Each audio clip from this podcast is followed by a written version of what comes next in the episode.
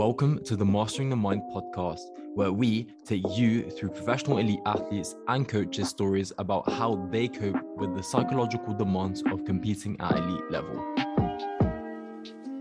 Today, we welcome former New Zealand track cyclist Kirsty Klickenberg to the podcast.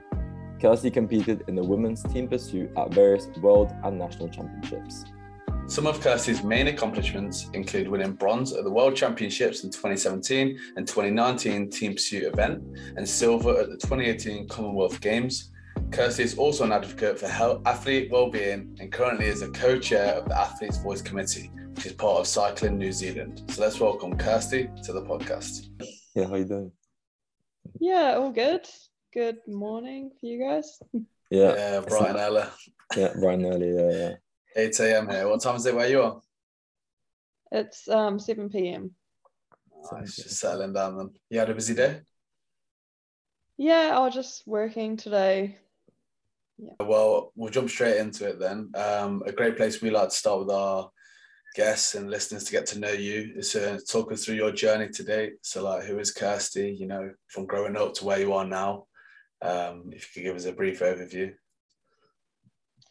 All right. Well, I'm Kirsty. I've um been competing in sport for about 17 years full time, I guess, and I've recently retired after the Tokyo Olympics, and now um, I'm working in mental health and um, finishing my psychology studies. And uh, I started out my sports career, I mean, trying every single sport at school, and then I committed to rowing for quite a long time. And pretty much halfway through my elite career, I um, changed to track cycling. So yeah, How are the psychology studies going? good. Yeah, I feel like I've been a student for pretty much forever. So I'm really keen to finish one day, but um, yeah, it's a long journey. Yeah, definitely. It must have been tough, like kind of balancing the studies with like obviously your career. Did you kind of find that challenging, or were you able to do it obviously part time, which made it a bit things a bit easier? Or Yeah, at the start, um, I did my undergrad degree full time, which was really Oh, challenging. I was yeah. rowing at the time. Um, but the good thing about rowing is it's quite early in the morning, so I'd have the middle of the day to get to class and then the second training usually in the afternoon or evening. Mm. And then when I started track cycling, like the training sessions are during the day, so it was really hard to study full time. So I dropped down to um, part time pretty pretty quickly, and so that's part of why it's taken so long. I've had lots of study breaks as well and really intense periods um, when, when, when we'd be overseas a lot or have race after race. I would often um, just have a little break or do some short courses or something. So, um, yeah, it's good to Mm. keep the mind occupied outside of sport, though, I think. No, it's good. Like on this podcast, we promote a wider identity, uh, so that your sport is not the the only thing that you have within your identity. So if things go wrong in your sport, you know you've got other things to not fall back on, but there's other things that take your interest also. So it's not as you don't receive as much psychological distress from not performing as well in your sport. Um, so it's definitely good that you know you, you you're doing studies on the side as well, and obviously having huge impact now that you're retired, um, working in mental health.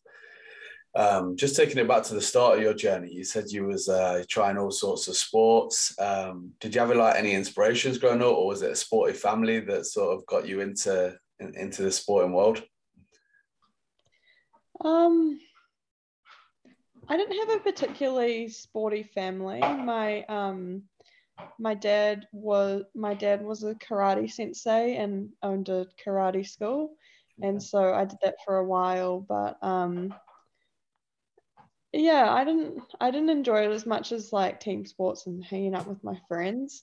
So I did that for a little while, and then um, yeah, moved on to doing springboard diving for a long time at high school, and um, pretty much every team sport that was on offer.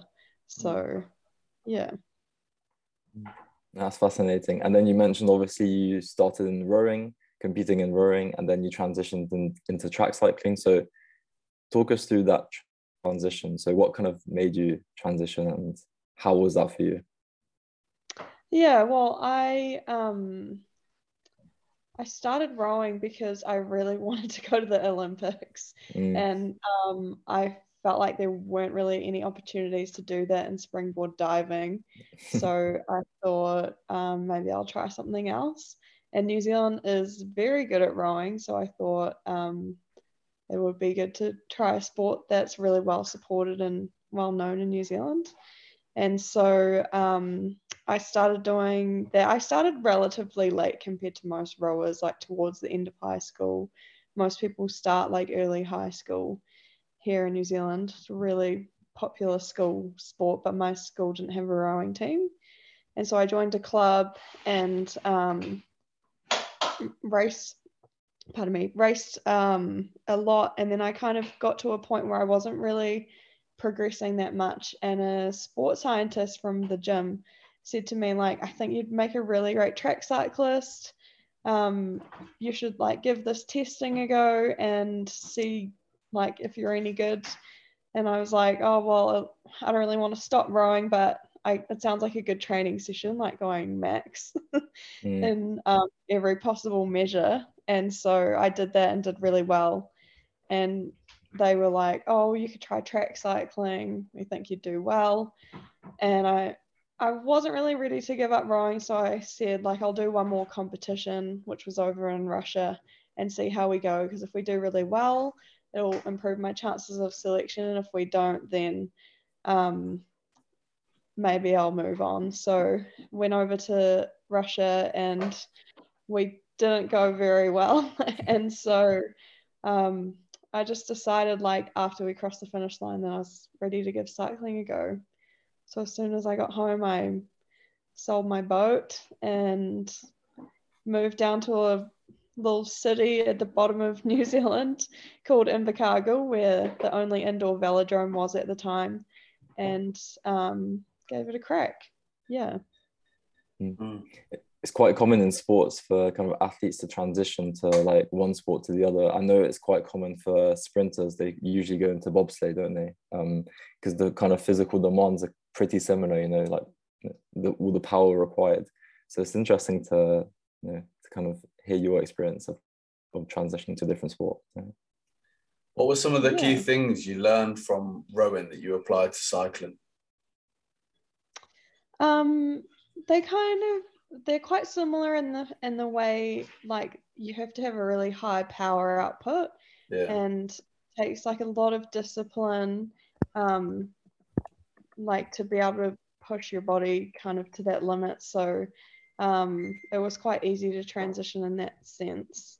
Um rowing is very very technical skill. Like it's a real finesse the like rowing stroke takes 10 years, I think, at least to master. Um, whereas cycling, while there's definitely technical elements, you can, like if you've got really good power output, you can progress quite quickly. And so um, there was definitely some crossover, but um, yeah, I think they were different enough that it was very much a new challenge with lots and lots of things to learn, which I felt like I learned through my entire career. Mm. It's, it's funny at university. So we went to, to Loughborough and we uh, studied uh, self control. And um, it, it, like one of the sports that they kind of use to illustrate this this concept is uh, is rowing and track cycling because like it's you know p- pushing through pain. You know, um, having to you know really focus your mind on something else to really go through the pain. So are those did you kind of experience that in those two sports? Like the you know having to think of something else to push through the pain or or not so much? Yeah i mean like it, by the time you get towards the end of a rowing race like the level of pain is absolutely just extreme and mm. it's full body like it's really every every part of your body is just like screaming in pain. And so i think i found like i would really just try and concentrate on like what I was doing and um, opposed to anything else. And whereas cycling, like the pain is just located in your legs, like your arms and like back and the rest of your body is like in a bit of pain. But man, like I just never was prepared for how much pain my legs could possibly experience. So, um, yeah, same kind of thing. Like in the last few laps of an individual pursuit or a hmm. um, a big road race or something, just really focusing on um, going in a straight line and yeah. um, and staying like as relaxed and controlled as possible. Mm. In training, sort of leading up to that, like are you con- like uh, regularly pushing to your max to sort of build that that self control to keep going when it becomes tough in the race towards the last couple of laps? Like, how often would you go to to, to max in training?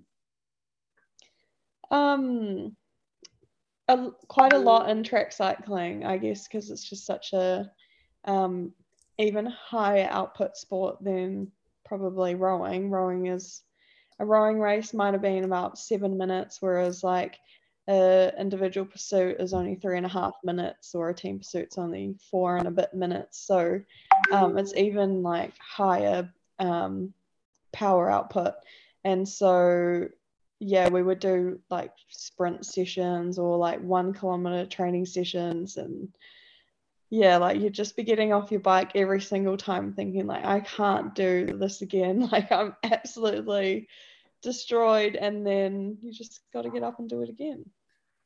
I suppose there's a huge amount of like mental toughness and resilience there. Um, in terms of like psychological characteristics and attributes, you know, what would you say um, uh, most needed for track cycling? You know, what are the most important psychological characteristics you need if you want to be successful? Um, I think somewhat of like a level of grit and determination balanced with just like a passion to really have fun and enjoy the ability to just get out there and race and do your best with your friends. Um, over the years of racing, you get to know everyone and all the other international teams. And so I think um, if you can find ways to really enjoy the enjoyable parts, but still have that like grit and determination to push through and do your absolute best, I think it's a good balance. Yeah, I love that. Just going back on like, you know, pushing through the pain, I'm really curious to know what are you telling yourself on the bike to to motivate you to, to push through? Um yeah, I guess in a race, like motivation comes easy on race day. Like there's something up for grabs and the um all the lights are on bright and the stands are hopefully full except during covid it was pretty quiet but um mm. i think just um I found it really helpful just to focus on what I was doing and to be able to kind of have some kind of sense of mastery at that process um, was like really um, reward a rewarding thing to focus on. So like the individual pursuit, I'm not sure if you're familiar, but it's like a three kilometer um, track cycling event, and I would ha- I would have like there's 12 laps in the women's race, I would have like for each lap, like one thing that I would focus on. And the last few laps would always be a bit blurry, but um, those are all just like really technical things because um, it's very much a race of endurance. If you go out too hard at the start, you'll often not finish very well. So, this, while it's um, going as hard as you can towards the end, it's, it's definitely having that balance of like relaxation, control, holding a good line, relaxing the shoulders, and breathing um, deeply.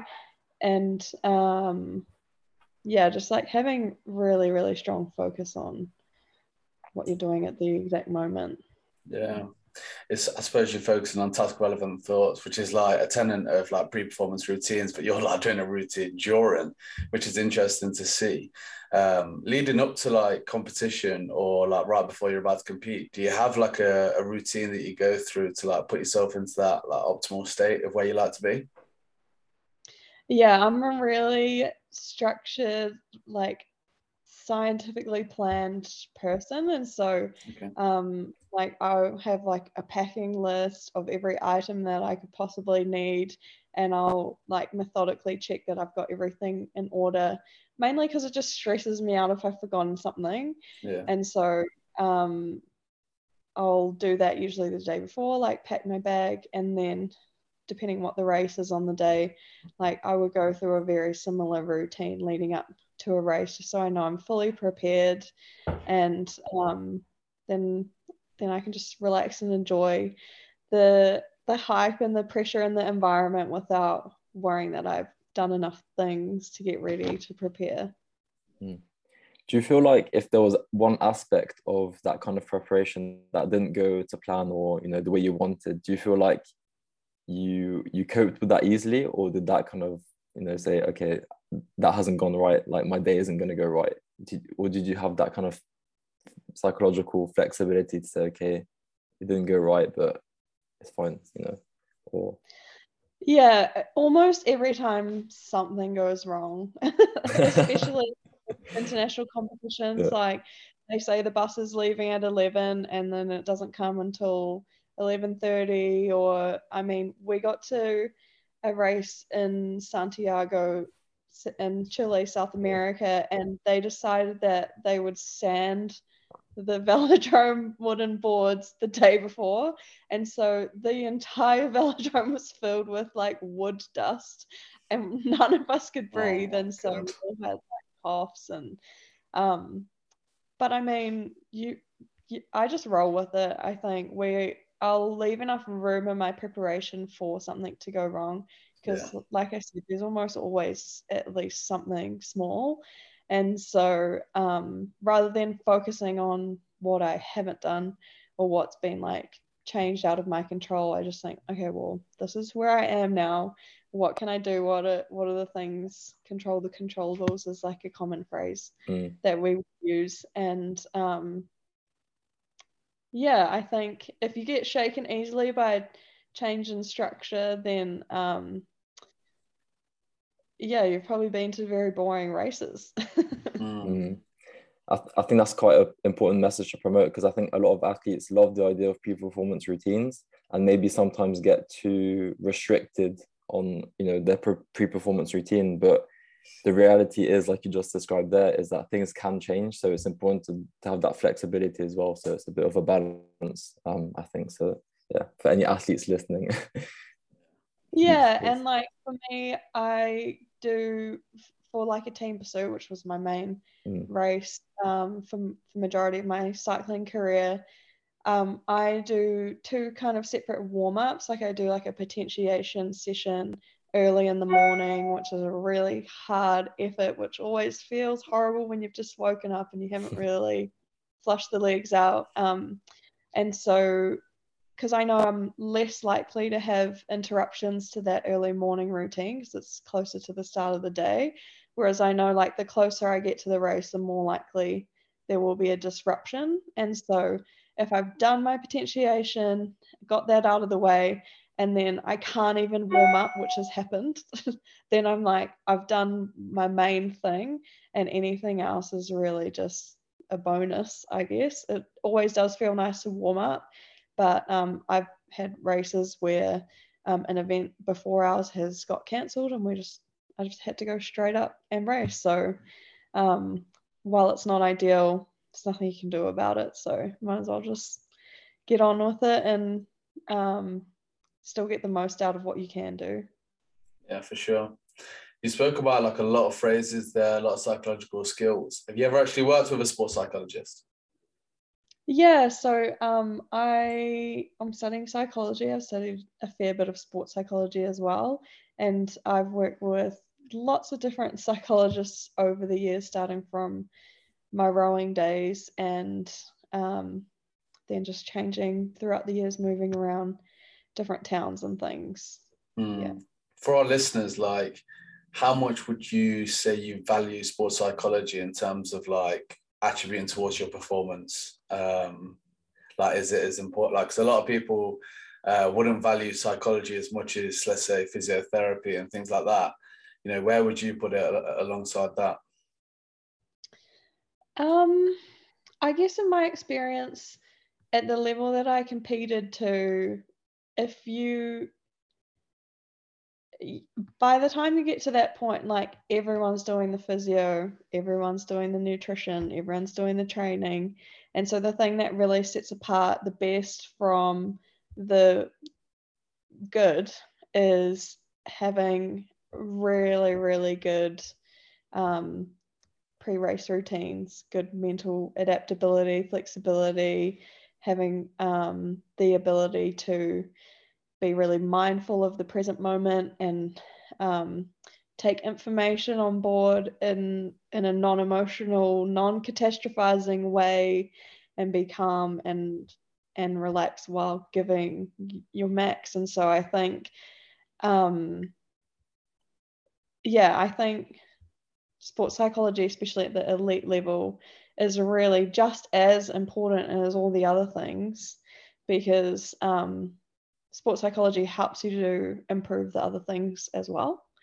And so, um, like for example, you can get the best dietitian to give you the best diet plan, but if you don't have psychological skills to adapt to those changes and find ways to um, be motivated to implement them, then it's it's going to be a struggle. So, yeah, and I think you just mentioned that you need it. Yeah yeah, what you just mentioned there is like why I got into sports psychology. You know, I feel like the difference between being good and great is being able to perform when it really matters, and that's what sports psychology helps you do. You know, perform on on race day when when it really matters. So um, yeah, it's definitely so important. Um, just about like uh, track cycling, you know, how important is like team cohesion and communication in this sport? Like, talk us through that a bit for the people who are unfamiliar with the with the sport. Yeah, it's um, track cycling is quite mixed with individual and team events, and because I was in a team event, it it was such a um, fundamental thing to have good communication, not only just in training, but especially on race day like I don't know if you've watched many team pursuits, but almost every pinnacle event, some some team falls apart due to lack of communication. And so you start with four riders, the race is four kilometers, but you can finish with three. And because you can finish with three, one of you can do a lot of work at the start and then pull out at some point.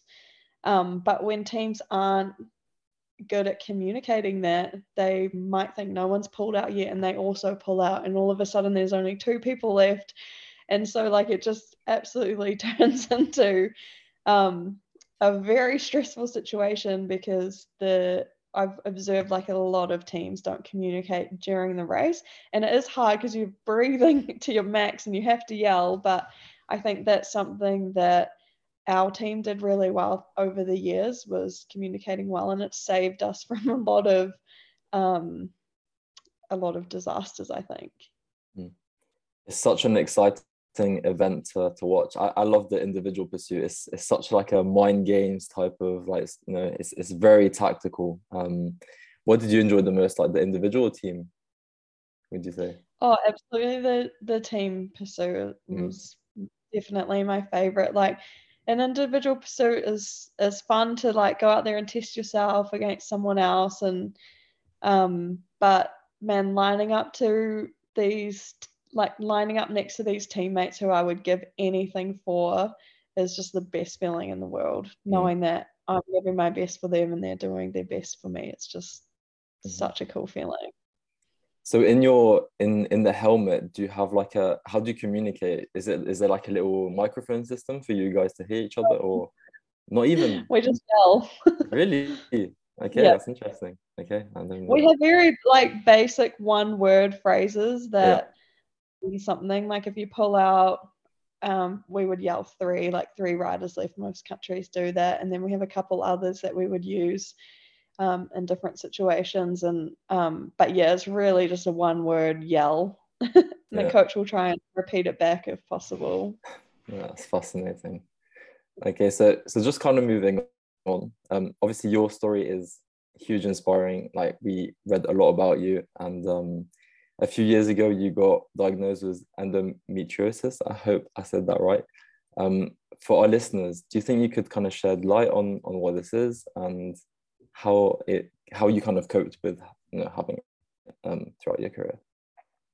Yeah, so endometriosis is a disorder where the lining of that usually grows on the inside of your uterus ends up growing outside and in other areas and because it's not supposed to it forms like really painful adhesions and a whole lot of other problems and so the symptoms of endometriosis are usually things like pain chronic pelvic pain heavy bleeding pain with intercourse bloating fatigue and so um, yeah, it's a it's a really really horrible disease, but it's extremely common.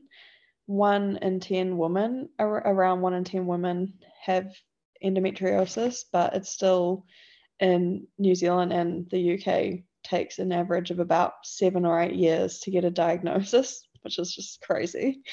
Um, and an average of, a, of five to seven different doctors.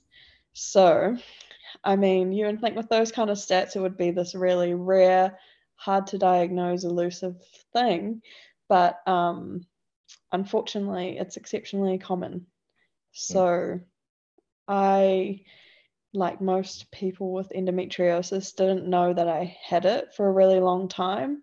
And it hugely impacted not only my sports career, but just my life, especially towards um, leading up to getting a diagnosis, um, I was in serious pain, and that kind of progressed from middle of high school onwards until I think I was about 26 ish when I was diagnosed, and and the last couple of years leading up to that was just absolutely horrific. I would I would be in so much pain. I wouldn't be able to even leave the house without taking significant amounts of painkillers, which aren't good for performance. And I would find just like the really, really high levels of pain fatigues your nervous system a lot. So all these pain signals that are coming from your brain um, gives you like a really, really strong kind of nervous system fatigue, kind of the same feeling that you get after doing like a sprint training session where you're like nerves are tired, that kind of fatigue. And so, um, yeah, it really, really negatively impacted the first three quarters of my career, I think. Mm. No, yeah, that's that's fascinating, and and also, uh, am I right to say that sometimes you potentially kept it quiet at the start? Um, you, you didn't really want to to let your coaches know in, in case they decided to drop you, perhaps, or you know, were you potentially scared of their reaction of you kind of explaining that you had some pain because at the time you might have not known it was that? Um was was that kind of yeah absolutely. I mean like we've just talked about like how to push through pain and how to like be determined and have grit and so those things really contrast to like speaking up and being honest about a painful experience or something that's really hard and so um and especially at the start of my sports career. I mean, this is 2007, so this is a while ago. Mm. Um, maybe even before then, there was a lot of stigma about menstruation, periods, hormones, contraception. Like none of those words were spoken out loud. I remember one of my coaches in maybe 2015 ish said to another coach, like, Oh, I think she's got a womanly problem. like, I was like, just say period, just say it. so um, I think that kind of stigma around um, like periods and um, pain really stopped me from speaking up. And and on top of that, I had had doctors tell me that it was normal, and so I believed them, thinking like, oh, everyone goes through this. Um, and that's like I'm doing my master's thesis at the moment on athletes with endometriosis, and that's a common theme. Like a lot, of all the participants really felt like, oh, maybe this is just what it's like to be a woman. Maybe everyone's in this much pain and they're all good at hiding it, so I better be as well. And so, um, I just battled alone for a really long time. Mm. Yeah, you mentioned there you, you, you're conducting research on it, and I think it's such valuable research. I'm, I'm really excited to kind of read uh, your piece. Um, when is it? When are you expecting to to kind of finish it? it's been an ongoing thing, um, but it. I'm hoping to have a, a, grade back before the end of the year, so mm-hmm. not too much longer. Feel free to send it over, and we'd love to to share it and, and read it. Um, just talking about that kind of stigma and you know taboo do you think things are changing in in high level sports right now in, in the world or do you think there's still some work to be done in t- with regards to that yeah i it's significantly improved mm-hmm. the conversation the narrative around like even women's health and sport has definitely begun i think we've still got a really really long way to go recently one of our most famous New Zealand athletes, Lydia Ko, who is a professional golfer, said something about her period on a TV interview, and the reporter just froze, like he didn't know what to say. Um, and then it was big news, and someone asked me what I thought, and I said, like, it's great that it's something we can talk about, but like, it shouldn't be news anymore, you know. Um, so we're definitely heading in the right direction, but I'm impatient. I would like to see it go a lot faster. Mm-hmm. Yeah. Hopefully, podcasts like this uh, is you know destigmatizing you know yeah, these kind sure. of topics. So yeah, hopefully, fingers crossed, it goes faster than we than we want to. um, yeah, okay. and I think like especially men talking about it is significant as well. I mean, most of the sporting world is dominated by men, male coaches, male sports scientists, and male leadership. And so, mm. like, the onus really is on men to begin the conversation because they're in the positions of leadership. So, I think um, it's great you guys want to talk about it. 100%. It's probably worth clipping up as well and putting that on social media because that'll probably have bigger impacts as well. So, we'll definitely look at doing that. Um, moving on to like um, more of your career as well. So the 2020 Olympics, you know, what was that experience like for you being your first games? Yeah, I mean, I guess for me, I, I really wanted to go to the Rio Olympics. And I was having all these endometriosis problems that were significantly worsening. And so at the time, I didn't even get selected for like the wider squad and so I was absolutely devastated. I didn't know what was wrong with me. And that really um, motivated me to like seek out more answers. So I went and saw more doctors and um, then I I talked to our sports doctor at the time, Dr. Sarah Beable, and she was probably the first person that really listened and was like, we're going to find an answer, you know? And so she referred me to a gynecologist. And shortly after I had surgery and treatment, for endometriosis. And um, before then, like I was having really, really good days. Like I felt like I was just as but I was also having some really, really bad days. Like the fatigue and the pain was like taking a big toll for me physically and mentally as well. Because I just I thought like I must be crazy if nothing's wrong with me. And this is so hard. Am I crazy to not be able to cope? Um, and so yeah after after i'd had that treatment i found my training began to be, um, become a lot more consistent and that gave me a really really good lead in into the tokyo olympics i think um, from shortly after that every world cup we went to we won a medal and i um, like won a couple national titles and oceania titles and won two world champs medals. And so, like, the lead into the Tokyo Olympics was just absolutely amazing. Went from race to race, doing really well and improving and going faster and faster. And then we got to the start of 2020, and then COVID happened, and it all kind of just felt like this, like, high fizzled out, and there was a lot of uncertainty and 2020 was the toughest year I think of my entire career. Um, I'm sure like a lot of athletes really struggled with that, but I realized like the thing I love most about cycling and track cycling is racing. And so when all the racing was taken away, I realized like I don't actually enjoy this that much as much as I thought I loved training. It was really the racing that I was doing it for. And so um, the lead into the Tokyo Olympics was a lot different to many other competition or every other competition that I'd done. And so that was just a whole new challenge, really trying to prepare without really preparing um, by competing. And so the Tokyo Olympics was a very, very strange experience. We were in a satellite village in rural Japan. There was um, just track cyclists staying there. Um, and I mean, it was just very sterile compared to the races that I'd been to before, like the Commonwealth Games was kind of my expectation of what another games would be like. And so when it was so different, we were all just like, is that it?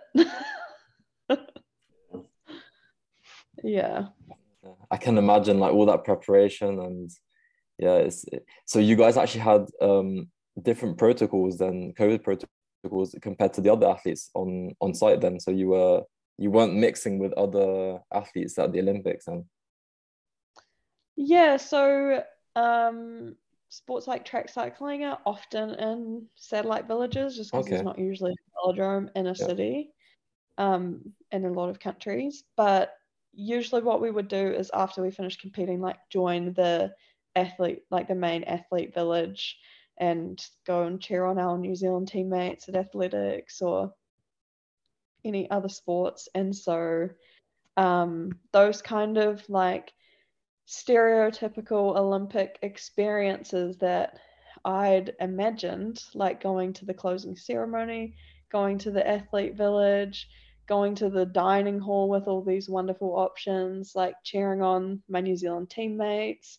mm. and watching other competitions and having my family there in the crowd, like all of those things were um, obviously not happening because of COVID. And mm. so I guess like it was, I had to really quickly readjust my expectations of what it would be like.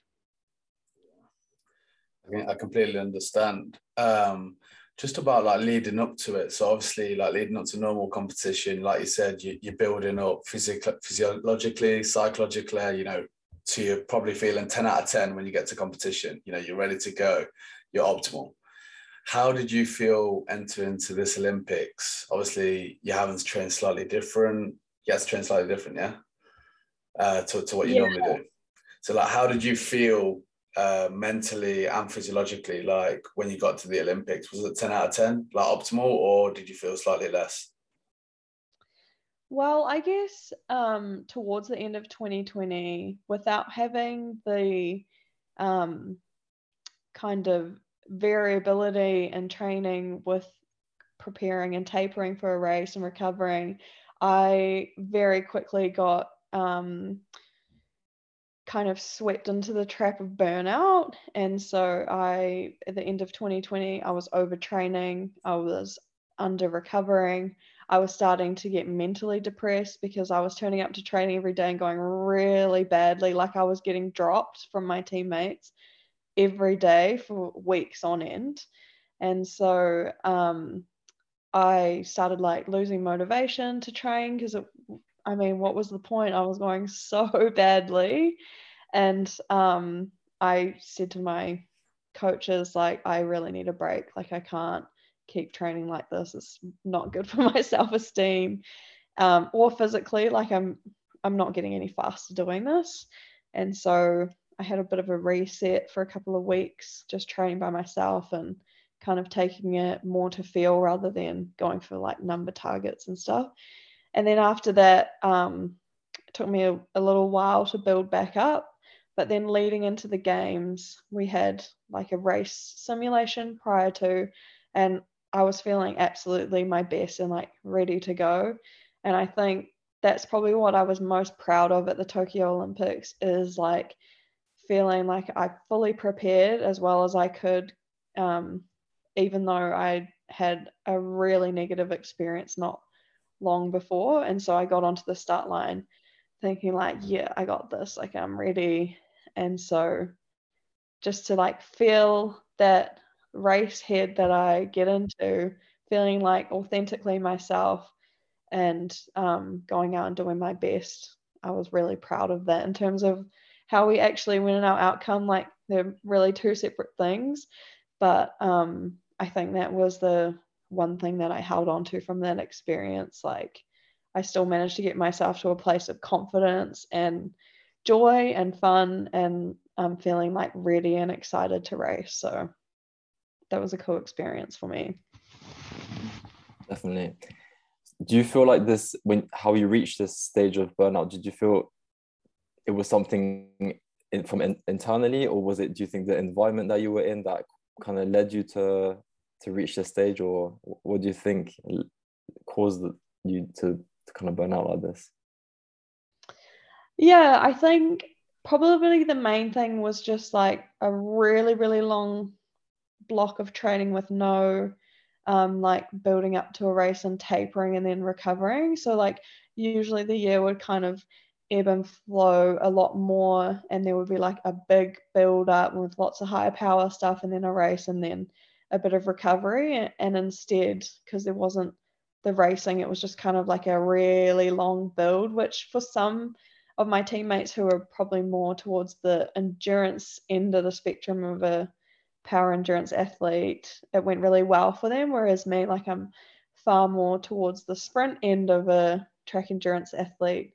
Um, it just burnt me out. And so, um, yeah, the the tricky like the tricky thing was is um, I would just have to train that hard to be good enough to compete. And so there's a really fine line between like pushing yourself to your absolute max and having days on end where you feel like you can't get out of bed and you do anyway and you got a VO2 session and you don't know if you're going to be able to do it and so you just make small goals like I'm going to get through the warm up and you manage to get through and still achieve some reasonable power numbers and so I'd had lots of periods like that before where I was extremely tired um, but it didn't go to the point where I couldn't recover at all and so I think that was a really good learning for me. Like, there's a tipping point, and I went well past that. But because I was so tired, I just couldn't think clearly. Like in hindsight, I'm like, after three, three or four track sessions of getting dropped, I should have thought like, mm, I'm actually a bit tired. Like, I should maybe have a couple easier days and see if I recover. But I was too tired to kind of realize until it was really, really progressed into that um, cycle of burnout, I guess. So, yeah, really good learning for me. Do you have like um, any tips for like our athlete listeners to like avoid reaching, you know, this stage of burnout and you know how to best avoid it? W- would it be like taking a couple rest days when things aren't going well, or is there anything else? Yeah, I think when you get to the stage that I got to, a couple days wasn't enough. Like it, it was a couple of weeks of, yeah. of modified training. And so I think um, if you've if you've had like a reasonable build and you haven't had a ridiculous like 20% per week increase of load or done something crazy, if you're kind of training to your normal expected level and you find you're not recovering, um, and then you have an easy day and you still don't feel better and you have another easy day and you still don't feel better you try to perform again and you've gotten worse i think that's a really good indicator like when you're healthy and you're training well you should after a few easy days um, improve or um, be able to do your normal targets but like i wasn't even hitting my numbers on an endurance ride so i think it's it sounds really obvious. Um, and I've had periods like that before where there's been the odd endurance ride where I'm just too fatigued and I'm not going to be able to hit the numbers. But then after a few easy days, I'm kind of ready to go again. And so I think it's really important to to think objectively or maybe ask someone else to have a look at what you're up to and say like hey my, I've had seven bad sessions in a row like what should I do yeah so that kind of social support system is is key for you then yeah, yeah. okay so moving on. So after the olympics you kind of took the decision to you know step away from competing high level and decided to retire. So how was this kind of process for you this uh, retirement process? I'm seeing that you're you have a lot of puppies on your on your social media page. So it seems to be that you're enjoying the retirement period. Is how's that going? Yeah i mean i'll be really honest like it was very very hard um, when we got to the airport to depart japan we found out that our teammate and friend olivia podmore had um, died of suspected suicide and so it like going to get on a plane after hearing that news and we were going into two weeks managed isolation and quarantine in a hotel, all in individual rooms. Like it was just the most agonizing feeling. Like there's just no way you're putting me into a hotel for two weeks by myself. Like this is not okay. Yeah. And so um, I requested to share a room with a really long, long, really long term friend of mine, Sarah Walker, and um, went to do a few days apart to like get the COVID test done at the start, but they let us open our internal neighboring doors after a couple days and I just felt like I would I don't know what I would have done if they didn't let us do that. It was it was a really really dark time for me and I think I'm very much an extrovert and I get energy from being around people and so I think I found it um, a huge challenge is having that much time to myself and like I spiraled downwards very quickly into probably depression. Like I would stay up all night because I didn't want to go to sleep, and then I would sleep all day and I wouldn't eat, and like I wasn't doing any of my thesis, and so and my phone would ring and I just wouldn't answer. Like I just, I just, um, yeah, very quickly like struggled to process what was going on, and so the day that they let us out of there felt like just the most liberating thing except like then we went into like a four or six week lockdown.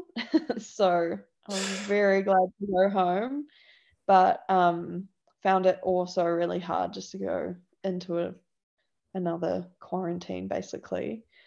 Um, but m- like much more comforting having my husband there. So, um, so that was the start no closing ceremony, no celebration, no team party, no debrief, like no group things, no school visits, or like all of these things that we usually do after major competitions. All of those kind of like got cancelled. And then I remember getting a letter in the post saying, like, congratulations, you're an Olympian. Here's your New Zealand Olympian number. And I was like, oh my god, I'm I'm an Olympian. Like I didn't really feel it. I think because yeah. a lot of the experiences that I associated with the Olympics, like getting a photo with the Olympic rings and things like that, it I don't know, it just kind of felt like a like a quieter World Cup. and so um yeah, it was kind of a wake up call to like get this letter and be like, you're actually an Olympian, even though I knew I'd just been to the Olympics. But um, it was a weird realization, I guess. So that was the start of retirement. It really sucked. It was really, really hard. And then, um, yeah, I I didn't really know what to do with myself. So I just started applying for a couple jobs because I thought like I'm doing my thesis full time, but like it's driving me crazy. I need to get out of the house. And so not too long after I started a job working in mental health with children and adolescents, five to 18 year olds doing um, mental health assessments, which has just been like the coolest, most fulfilling, most quick learning um, experience job that I could have hoped for at the time. And so that gave me like a bit more structure and a reason to like get up away from my thesis and like get out and um, be in an environment with other cool people who work in mental health. And so I think, yeah, that's when I started to kind of feel some of the enjoyments of retirement that I was really looking forward to and started feeling mentally a lot better and managed to like get out and see my friends and family and go for lots more dog walks and things like that. So yeah, it, it was definitely a journey. It still is, I think. It's it's the biggest life transition you can imagine. You're from this ex- like extremely supported environment where you hear from your staff every single day to just like radio silence. It's really weird. So, yeah. What has been the key factor that's kind of helped you through this transition period, would you say? Um, I really want to be a registered psychologist. And so I've been motivated enough to study while I've been racing. And um, I think knowing that I've got like a life outside of sport to look forward to has been really grounding for me. Um, I think every athlete should consider some kind of dual career if possible. Um, and yeah, I think while I found like the transition out of sport really hard, I think I'd I'd spent a lot of time reflecting during sport and especially from the transition from rowing reflecting on like my identity because I thought like who am I? Like I'm a rower. And as soon as I left rowing I was like I was never a rower. I just did rowing. And so from the day that I kind of went into cycling I was like I do cycling I compete in cycling but I'm not a cyclist. I would never say like I'm a cyclist um because it kind of sounds a bit geeky as well but um I tried intentionally like never to attach like my identity and self-worth to the sport and so i think that probably made my transition out of sport um, a bit more enjoyable i i feel like i'm still just me. And i talked about like at the olympics walking up to the start line feeling like i was my authentic self. And that wasn't because i was like authentically a cyclist. It was because like i was living my values. And i think I'm trying to still apply that outside of sport as well. So the the day to day has changed, but it hasn't changed who I am. It's like what I discussed at the start, you know, promoting that wider identity is like so important for athletes, I feel. Um, I mean, I can't believe how much of a journey you've been on since. I mean, what was it like last year? It's been a it's been a crazy journey for you um, in terms of like what's next for you, you know, what do you hope to achieve now, now that you're out of sport, you know, what, what are the next steps for you? Um, yeah, I really want to complete my studies and start working and practicing as a registered psychologist. And um, I think like I'm really passionate about psychology in general because I I have found it so helpful myself and I've seen people's lives really change from having good psychological treatment and care. And so um, it's something I'm super passionate about and really, um, yeah, really like enjoying working in the field already, but excited to um, kind of have the opportunities for more experiences in different environments that kind of comes with being registered. So, um, yeah. What is the uh, accreditation process over there? Because obviously in UK we have to do uh, obviously undergrad, a master's, and then we have to do two years training uh, under supervision. So, like, what's the process over there? Yeah, it's pretty much the same, except some universities. So I think there's six universities in New Zealand that you can do uh, psychology registration with, and they're all between two and three years. So similar to the UK. And then you choose a scope of practice like general or clinical or behavioral, and then that kind of depends what scope you pick, what program you'll do. So, mm-hmm. yeah. what scope will will have you picked? Uh, will we will you pick? Do you think you're going to work with athletes or just maybe like the general population or? Yeah, I mean, I to and froed on this a long time. Like at the start of my study, I really didn't want to do clinical psychology because the university I was at at the time was just like a really grades focused, and like the clinical program was just like it just sounded like this competition of who can be the smartest, which I was not into. And so if I got a good mark on an assignment, everyone would be like, Are you doing clinical? Like, are you to do the clinical program? And it just really put me off. And so I thought, like, I want to do organizational, industrial psych, or sports psychology, or like positive psychology. Mm-hmm.